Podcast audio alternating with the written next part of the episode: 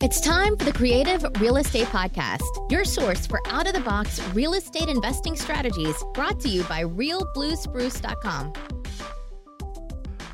Welcome back, everyone, to the Creative Real Estate Podcast from realbluespruce.com. I'm your host, DJ Scruggs, along with my partner, Adam Adams. Hi, Adam. Hey. And we are really excited today to have Matt Theriault on the program. Uh, I know Adam and I are both enthusiastic listeners of his podcast, so we're really excited. And we also know that he's done a lot of creative stuff. So, um, hello, Matt. Hello, how are you guys? We are good. And before we jump into the creative stuff, can you just, uh, for those of the few listeners who may not have heard of you, can you just give us the quick, quick background on how you got into real estate? Sure, sure. Yeah, when I got out of the Marine Corps, I spent the next 15 years of my life in the music business and did very well for myself at a very young age. And then this thing called the digital download came along, mm-hmm. and it put all of the music stores right out of business. And when people stopped buying CDs, I didn't have a business anymore either. So, uh, in six short months after that happened, I uh, found myself divorced, bankrupt, and went from a seven figure year to $7 an hour bagging groceries. The Holy Trinity yeah. well, you said short and fast, so I'm getting that. Get to the point. Um, so, uh, yeah, I did not have a plan B. I didn't have anything else that I had ever planned on or prepared for in life. Music and everything just happened so easily. So, after six months of soul searching and bagging groceries, uh, had a, some very wise fingers point me in the direction of real estate. That if I wanted to get my life back, if I wanted to get my income and my money back, that was probably going to be my best shot at doing it and I knew I had to learn something else. So I was like, well, why not go and learn about the thing that gives me the best shot at making it happen? And I remember the uh, very key words, and I, I, use these words to this day. And uh, it was actually from the grocery store manager. And he said, real estate is the final frontier where the average person has a legitimate shot at creating real wealth. And I was like, wow, I'm feeling far below average right now. So that's probably the path I should choose. So I did. And, you know, I stumbled upon the, actually, he handed off the book, Rich Dad, Poor Dad, to me. And that sent me down a rabbit hole of finding uh, like-minded people, finding investment or excuse me, educational platforms, finding mentors and coaches, and just immersed myself in that whole conversation. And by following the ideas of Rich Dad Poor Dad, I was able to escape the rat race. I got my passive income to exceed my monthly expenses in less than four years. True. And, and when was this that you started doing that? This this was mm, 2004ish, 2005ish. Okay. okay. Yeah, I was. I spent about three or four years as a real estate agent, mm-hmm. and then kind of discovered, oh, if real estate is where the money's at, I think I'm sitting on the wrong side of the desk. and once I made that decision to go to the other side of the desk, that's when it all really started to happen for me. I have one question about that store manager. I think I've always wanted to ask that to you, Matt. Are you still friends with him, and does he know how much he's impacted your life and a lot of other people's lives since? Yeah, you know that. No, he has no clue, and and shamefully, I do not even remember his name. Uh... I really don't. Um, I, I just don't. I didn't know it was such a pivotal moment and such a monumental moment at the time. I remember that little quote he said, but I actually don't. I mean, I probably go back to the store and, and find him, but I think he retired. I mean, his whole thing was when he really convinced me is he had been bagging groceries there since he was in high school at 16 years old. And uh, we were both 34 years old when we met. So he was the manager of the store. I was the, uh, the bagging clerk. And so we had a lot of commonalities just because our age was the same. But he was only two years away from reaching his 20 years at that store, and he, I think he was going to collect 80% of his full pay if he retired at, at 20. Wow! After 20 years, so at, at 36 years old, he was getting 20 per, or excuse me, 80% of his full time salary. But he had showed me that I'm I'm retiring in two years, and I get this great great salary. But this is what I've done along the way. I purchased these apartment buildings. I think he had six of them. Mm-hmm. And the cash flow from these apartment buildings is actually going to pay me more than what my salary is. So I've got the salary in the apartment buildings and I am set at 36 years old. And that just, you know, I, I did not remember his name, but I remember the story so clearly because it just, it set me off in a new direction. And thank God it did. Somewhere he's telling a story of I I gave all this advice to all these people and none of them followed it. yeah, probably right. Yeah, no, I don't think he has any clue. He's certainly uh, going to live on anyway. yeah, right. Well, um, that's a terrific backstory. And uh, why don't we just jump right into it? Uh, you know, as as we mentioned at the beginning, the the podcast is about creative real estate strategies, and we know that you have done quite a bit of that. And so, why don't you just share with us an, an example of some of the creative deals you've done? Sure. Yeah, I was really attracted to the creative strategies when I had made a, this large investment in my education, and thank God I found a really good uh, resource for that on the very first time. I hear most people aren't so lucky, um, but uh, they had I don't know, was it probably 50 different classes and, and, and courses to choose from. And I was really attracted to this way that you could do real estate with no money, no credit. We had all heard that before. I was mm-hmm. like, wow, they actually have a course on it. and It's a pretty intense course. Let's go learn that one first. And uh, so I did, and I was just really attracted to stuff like subject to and seller financing and, and lease options and just all different ways of structuring deals. And uh, one of the things that they had said in that course is, you know, as an investor, you purchase money in one of two ways, either by your price and their terms or their price and your terms. As long as you can control one of those, you can create a great deal for yourself. Mm. So that's just always been my philosophy right from the beginning. And uh, I, I, will just talk about the very first deal. Sure. They told they told me uh, I had to say, well, where am I going to get the money for this? So you don't understand. You don't need the money. You don't need the money until you've got the deal. And like most people, I was skeptical about that, and kind of it puts a little bit of fear in you when mm you're trying to mm-hmm. put a deal under contract and you have no clue as to how you're going to close it. Right. You know, so you're kind of making a promise to somebody that you don't have the answer for yet. And so they they started me off as just drive for dollars, drive through neighborhoods, look for dilapidated properties, look for overgrown weeds, look for newspapers in the in the driveway, stuff like that. And I had stumbled upon a property that was looked like it was half rehabbed and then abandoned. Mm-hmm. So it was in really bad shape. And it had a, a for sale sign in front of it. I called the for sale sign, or I called the number on the sign. And I said, I'd like to make you an offer on the property. Scared to death because uh, I didn't have any money. To, and this was in Long Beach, California. And I think the property was like $350,000. Mm-hmm. And, uh, you know, I barely had, you know, maybe $3.50 in my pocket, let alone $350,000. And I put it under contract. I took it back to my mentor. I said, okay, now what? He says, okay, now this is what you're going to do. You're going to start sharing this with everybody. And uh, you're going to go to the REIA meetings and you're going to really promote equity and you're going to promote ROI. Focus on what's in it for the crowd that's listening to you. Don't be one of those guys that stands up and, and tells the long story about how you found this great property and the poor owner and they just need help and blah, blah, blah, all the stuff that nobody cares about. Focus on what's in it for the person that you're looking for. And right now you're looking for a money person and you're looking for a contractor because you got to finish the work. So I just focused in on that. I said, I've got this great property under contract. It's three hundred fifty thousand uh, dollars. I need someone to help me rehab it. We have that projected about a hundred grand, and after repair value, be about seven fifty. If you'd like more information on this property or others just like it, he told me to say that, so it didn't sound like this was my only deal. Um, meet me at the back of the room. I'd be glad to give you a flyer. So that was the whole thing. And I only had to do that twice before I found the person that came back says, I got the money and the contracting team. Let's go see it.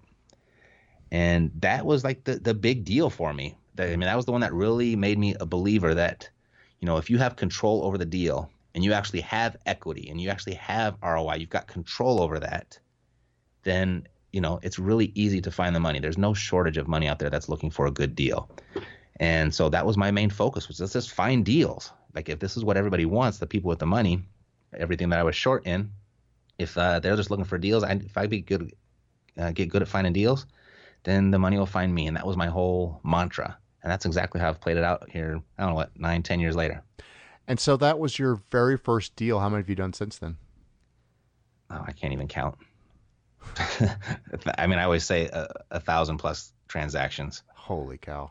At, at least, um, yeah, it's it's been a lot okay, so yeah, I mean that's that's an excellent sort of uh, opening story. So I have a question about um, something specific that I've learned about from listening to your podcast, which mm-hmm. is um, you call it the three option letter of intent. Mm-hmm. Um, mm-hmm. Can you just give us a really quick overview of what that is and and how you use it? Sure. So when someone goes to to learn about how to do a subject to deal or how to do a seller carryback or how to do a wrap or an all inclusive trust deed, all these different creative strategies of of formatting a deal or structuring a deal. Um, what I found in the beginning, if I went in and talked to that seller about purchasing their property and started right off the bat talking about, hey, I'll just take over the payments and I'll give you 10 grand and you can get lost and I'll take over the rest and However, if I fail, it's going to be on your on your credit score. Right, thing. right, right, right. You know I- that that and there's a lot of great investors out there that do that. I just wasn't very good at that. Without I mean, at the same time of like uh, instilling any sort of trust in somebody that I just met a few minutes ago. Mhm. So what I would do is I'd go in and my first thing would I'd align myself with the seller. So it was the seller and myself against the market. Mhm. You've you've got a problem, Mr. and Mrs. Seller. I've got a solution. Let's see if the market will allow us to both get what we want. That's how I positioned everything and framed all of our conversations. And if we were unable to come to a, an agreement on the purchase price, then I would follow that up with, okay, great. It looks like the market is not going to let us both get what we want. But what I can do is I'm going to leave this three option letter of intent for you. And it's three different ways that I'm prepared to purchase your property. And uh, I'll leave that right here. My number's at the bottom. If any of these resonate with you, give me a call and uh, we'll see if we can make something happen. So, did you have that prepared before you walked in? Uh, not in the beginning. Um, it, later on, it was really easy for me to just doodle that on a piece of scratch paper. In the beginning, all I'd say is, you know what? It doesn't look like the mark's going to allow us to get what we want. Um, what I'll do is I'm going to be driving through here tomorrow. I'll just drop off a three option letter of intent and I can just leave it on the doorstep if you want, or I'll put it in your mailbox. Tell me what you want. And, you know, there might be something else there that, that works for us. So I, I would go home, take my time, put it together, and drive back. And and so what what do you do you offer the same three options to everyone or Yeah. So what I would do in this three option letter of intent, I would specifically give them three different types of deals. So that would uh, my my thought process in the beginning was if I give them three different types of deals, if one of these options doesn't work for them, now I can mix and match without it being some foreign strategy or foreign foreign concept. So option one was always the the highest cash offer that we ended up at that I would have accepted after our discussion. So at least they have that as a reference point. mm-hmm. So we have this hundred thousand dollar property, and I was like, I can't. In my own math, I couldn't pay more than seventy grand for it. So that would be option number one, seventy thousand dollars cash. So that's my price, their terms. They wanted cash. And then option two, I would do a seller finance deal, interest only.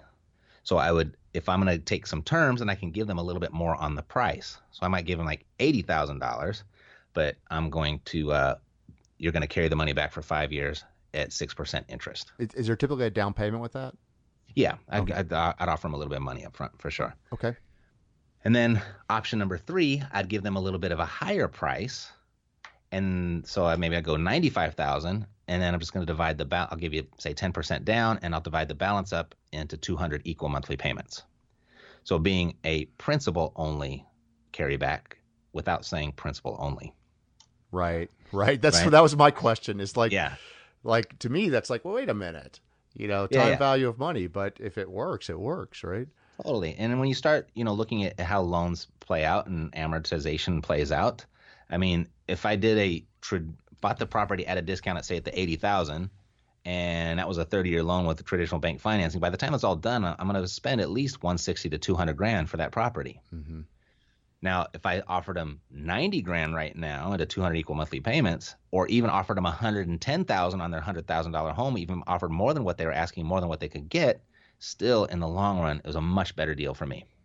Right. Paid Right. a lot less money since everything went straight to principal.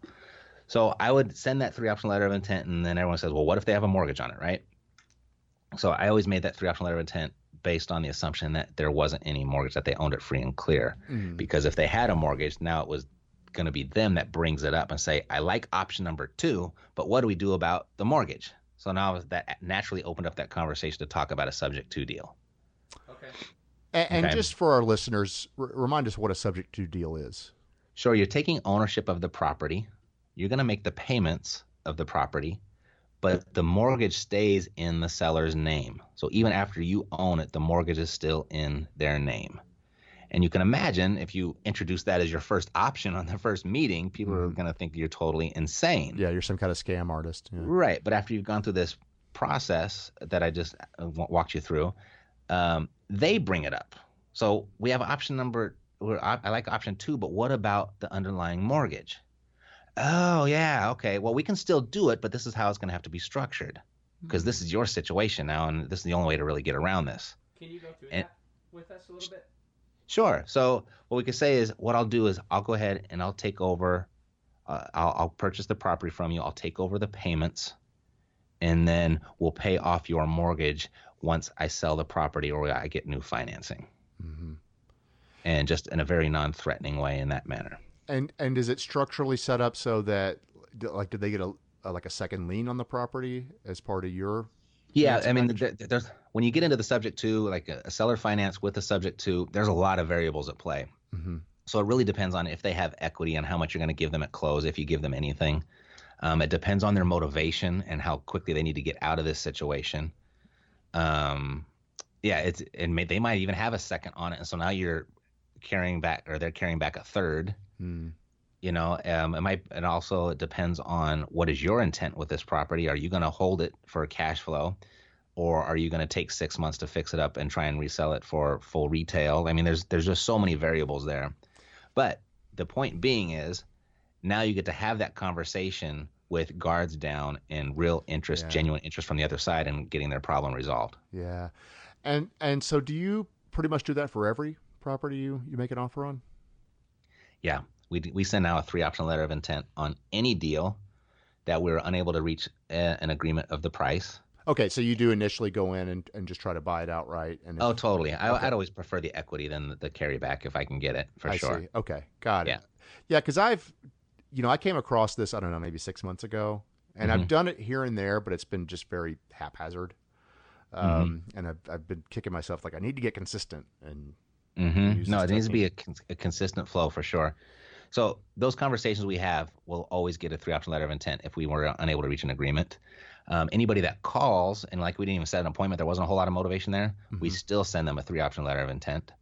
And then what we also do is for rents, we scrape for rentals, we do a, a title search, and we send them a three option letter of intent as our direct mailing piece. Really? Because it's funny because I was talking to a friend of mine, uh, actually, might be someone you know, Brian Elwood. Mm-hmm. Um, about doing that, that exact strategy. Mm-hmm. And he's like, well, I don't know. Maybe you should ask Matt. And well, yeah. Oh, there you go. Yeah. And we'll, we'll send a cover letter with that because we know we're sending it to an absentee owner that has a vacant house that they probably just spent some money uh, repairing. And so we'll send that cover letter kind of, you know, addressing those concerns that they probably have going on in their head.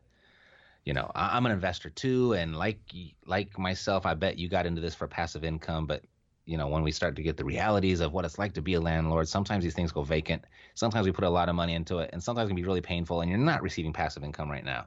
Mm. So, you know, if you if it's if you're open to it, I'd be prepared to purchase property in one of these three ways, so you could still get the passive income that you originally signed up for without the management headaches. So that's a, the gist of what the cover letter says. And how do you pick a price for that?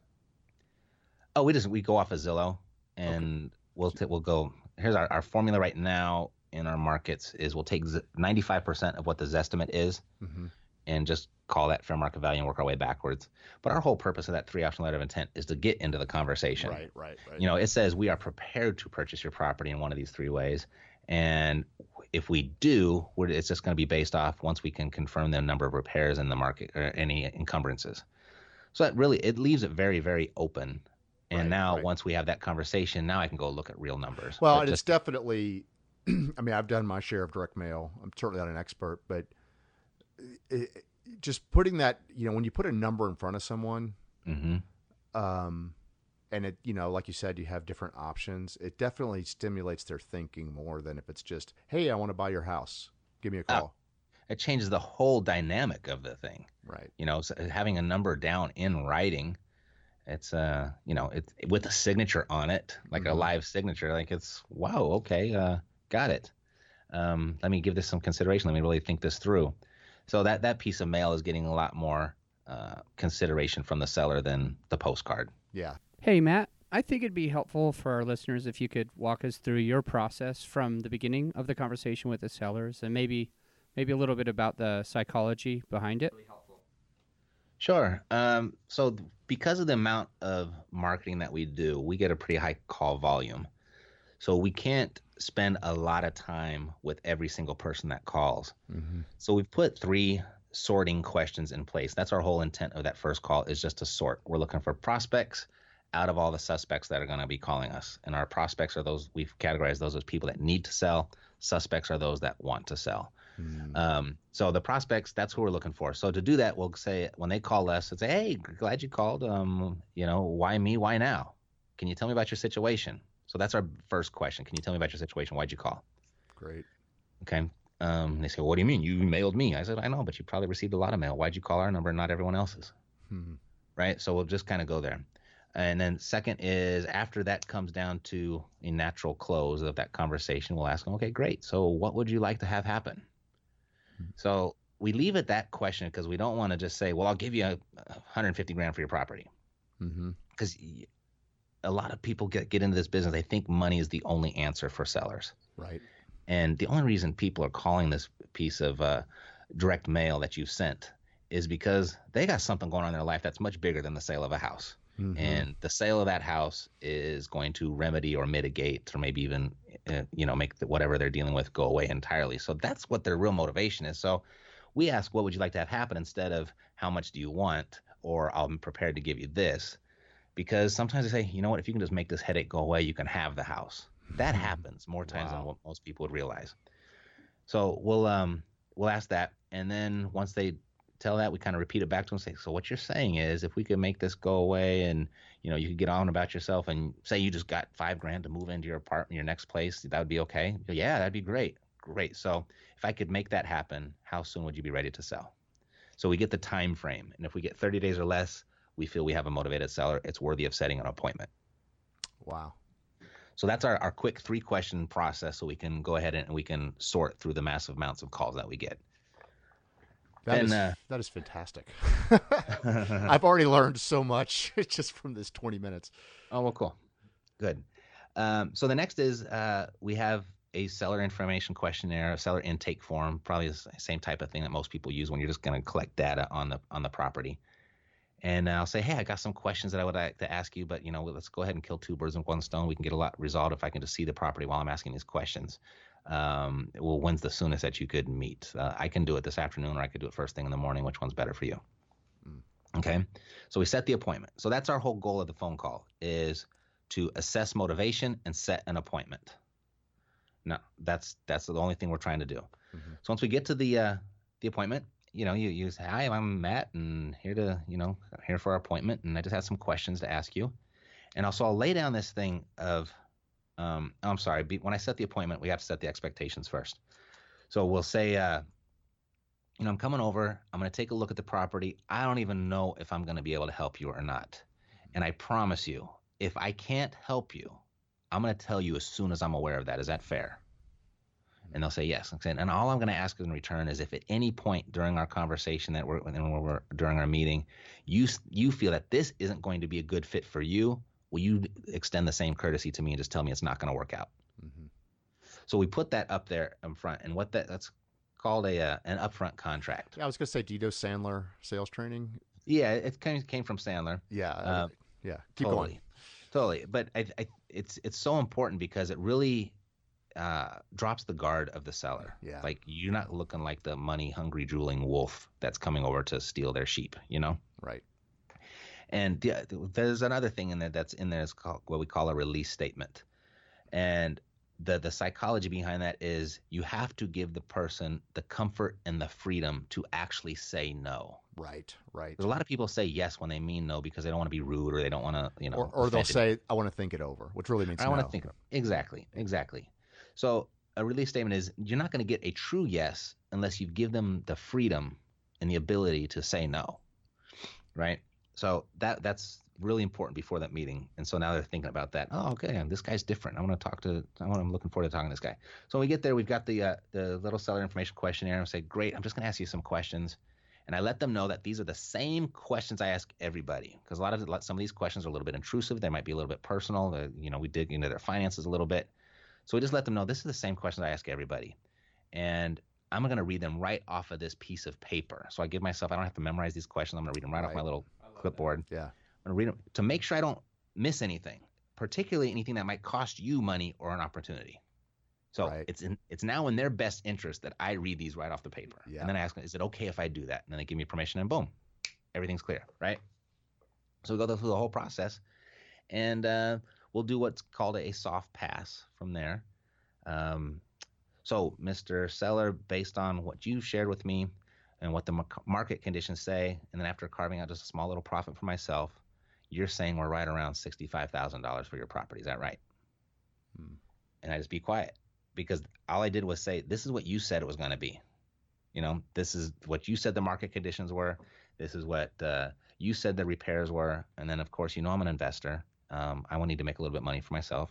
Uh, you're saying we're right around 65000 And then if they say yes, then boom, we, we get the contract signed.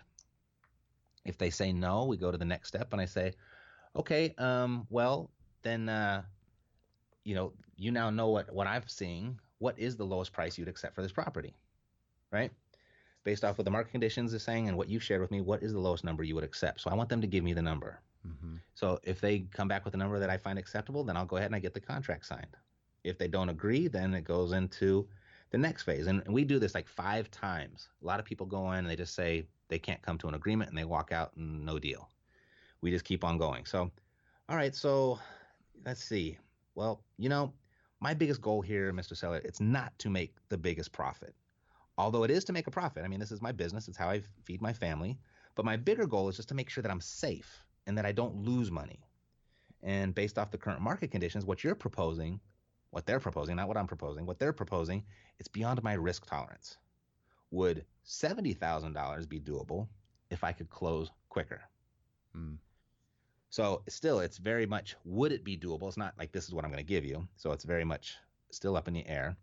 But then I also introduce a secondary negotiating factor if I could close quicker. Right. So right. so that way now where there's a give and take because if you just narrow it down to the number, someone's going to win, someone's going to lose. But if you put an extra factor in there, now we can do give and take. We can make concessions. We can both kind of get a little bit closer to what we want. So we'll say if we can close quicker, but it could be, you know, if I reduce my contingencies or if if I increased my good earnest money deposit or you know, if I helped you move out of the house, wh- whatever it may be, just something that uh, puts an additional factor in there other than the, the money. Mm-hmm.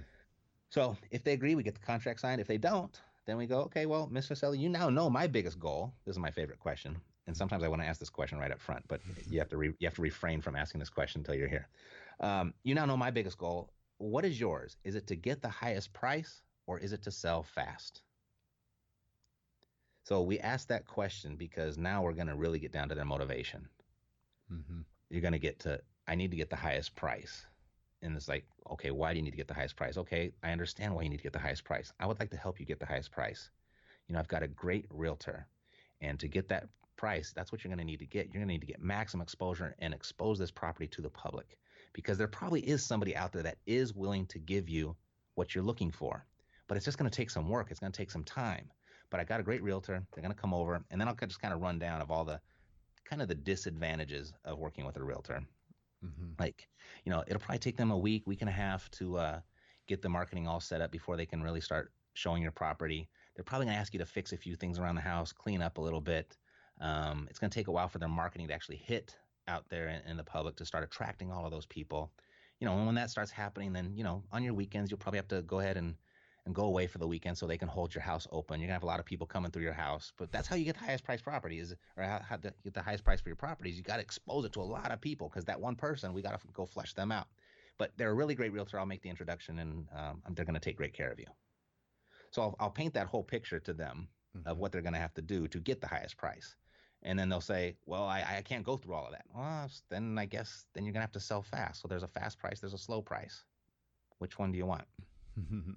okay. So uh, if they if they agree to, to that fast price, then we'll go ahead and get it get it done. And if they don't, then we go into our whole three option letter of intent spiel. Well, Mr. Seller, I'm sorry, it doesn't look like the market's going to allow us to both get what we want. And as a as a final attempt in creating a win-win scenario for us, what I can do is I can leave you with this letter of intent, and you'll see it has three different options on it. How I'm prepared to purchase your property.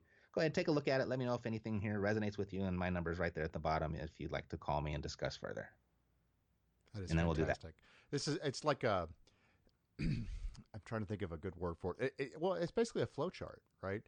If if they say this, then ask this question, and if they do that, then you leave this letter. I, it, yeah, it's. I just try to simplify it a little bit more. So you're right. just saying it's just yes or no, right? You know, yes, you you say you go ahead and get the contract signed. No, you go on to the next thing. Exactly, exactly. exactly. Mm-hmm. Well, um, Wow, this was terrific, and uh, we know your time is short, Matt, um, and we'd like to keep these short, but we really appreciate your coming on. Before before we let you go, can you just tell our listeners where they can find you online?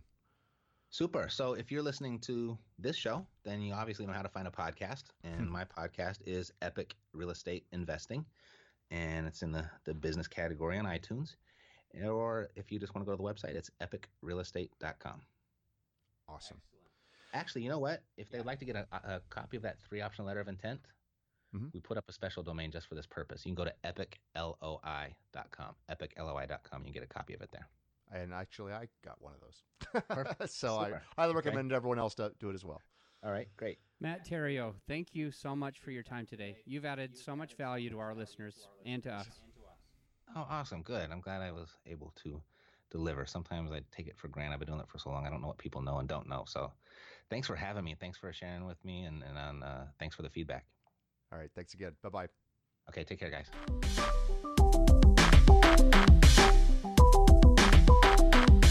Support for the Creative Real Estate Podcast is provided by Lead Funding, a great private lender serving Colorado, Arizona, Texas, and Washington State. We at Blue Spruce have worked with Lead Funding and heartily endorse them. What we love about Lead Funding is that number one, they're fast. I've personally seen them underwrite and close a loan in just 48 hours. And number two, they are active investors themselves. That means we'll help you understand the pros and cons of a deal. And if it doesn't look good, they'll advise you on how to make it work or even walk away. They don't look just at the numbers. They have a keen eye for whether there are hidden gotchas in the rehab that you may not have noticed in your own due diligence. Seriously, these guys know their stuff and are great to work with. You can find them online at leadfunding.com or by calling 303 834 3494. And make sure you listen to our interview with lead funding partner Al Robertson in episode 4. Once again, call 303 834 3494 or just go to leadfunding.com.